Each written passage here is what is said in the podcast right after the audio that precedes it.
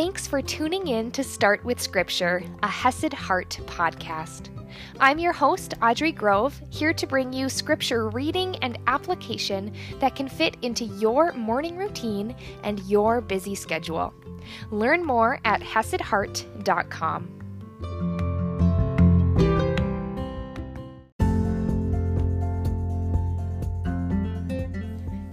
morning, my friends, and happy Tuesday. We are diving back into Acts. We are almost done with this incredible book. It's been a long ride, I know, but we're almost done. And we're walking with Paul as he is sailing on his way as a prisoner to Rome.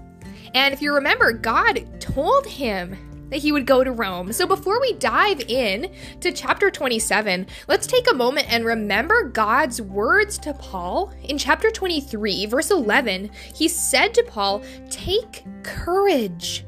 For as you have testified to the facts about me in Jerusalem, so you must testify also in Rome. So Paul is fulfilling God's purpose on his life and he is able to take courage because he knows God is with him. And it's amazing to see that Paul actually uses this truth. He uses this comfort that God gave him, and he comforts those with him in a crazy, chaotic situation. So let's dive in. We're in Acts chapter 27, verse 13, and I'm reading from the ESV. Now, when the south wind blew gently, supposing that they had obtained their purpose, they weighed anchor and sailed along Crete, close to the shore. But soon a tempestuous wind called the Northeaster struck down from the land. And when the ship was caught and could not face the wind, we gave way to it and were driven along. So we see all of this wind, this storm as they are out on the water. And Paul had advised the person who owned the boat as well as the pilot. And he said, and we heard this yesterday, I perceive the voyage will be with injury and much loss. And they paid no attention to him. And now we're seeing, yeah, this is a storm. this probably isn't wise. Running under the lee of a small island called Cauda, we managed with difficulty to secure the ship's boat. After hoisting it up, they used supports to undergird the ship. Then, fearing that they would run aground on the Syrtis, they lowered the gear and thus were driven along. And apparently, this Syrtis was actually like a sandbar that many people had to try and avoid, and no one wanted to be stuck out there because it would almost like maroon them in the middle of the sea. Since we were violently storm tossed, they began the next day to jettison the cargo. And on the third day, they threw the ship's tackle overboard with their own hands. When neither sun nor stars appeared for many days and no small tempest lay upon us, all hope of our being saved was at last abandoned. This crew is so hopeless that they're throwing their cargo, their money, their income overboard. They're throwing the things they need for the ship to work, the tackle. They're throwing that overboard, and now they've lost hope. Since they had been without food for a long time, Paul stood up among them and said, Men, you should have listened to me, and not have set sail from Crete and incurred this injury and loss. Yet now I urge you to take heart a very similar word and similar idea to what God told him. He said, Take courage. And now he is telling these people, Take heart. For there will be no loss of life among you, but only of the ship.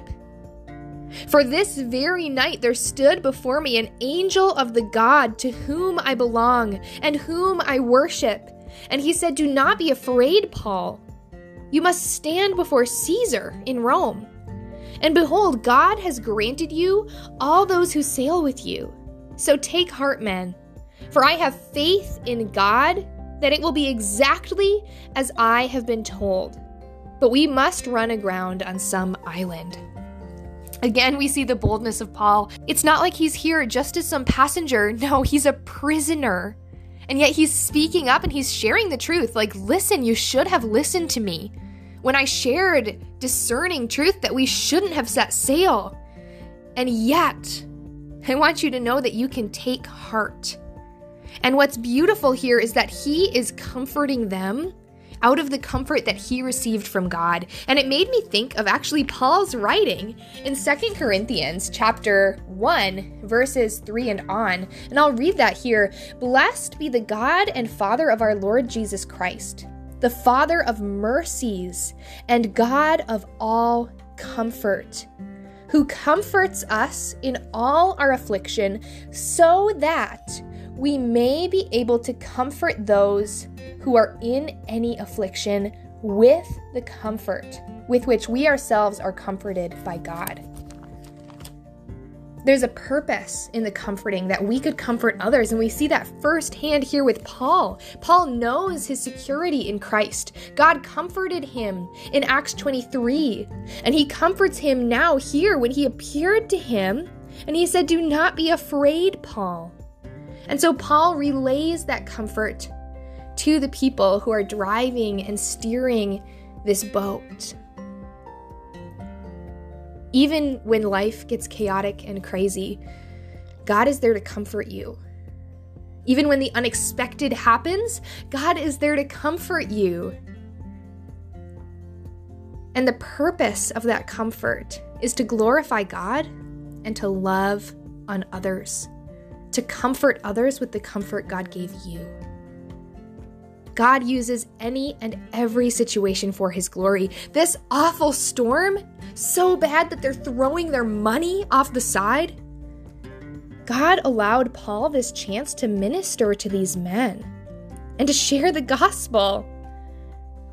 He talked about the God to whom he belongs and whom I worship. And isn't that a beautiful way to view our God? The God to whom I belong and whom I worship. If God can use a shipwreck and a storm as a ministry opportunity for Paul, he can use whatever is going on in your life. If he can use imprisonment as an opportunity for Paul, he can use anything that comes in your life. So rather than view the bad and the challenges as terrifying as too big to handle, remember you are God's. He is with you. He will comfort you. You are His. And He will use this situation for His glory. Remember that today. Praise Him for that today. And think about how you can comfort others with the things that God has used to comfort you. And we're going to see what happens in this crazy storm, the shipwreck that accompanies it tomorrow morning. So I will see you then. If you enjoy this podcast and you're on Instagram, you can go find me in one of two places. The first one is my official business page where I share all things faith and yoga. You can find that under at Hesed, H E S E D dot heart, or you can find my more personal page where I share things business and life, and that is under Audrey underscore Grove, and I'm really looking forward to connecting with you.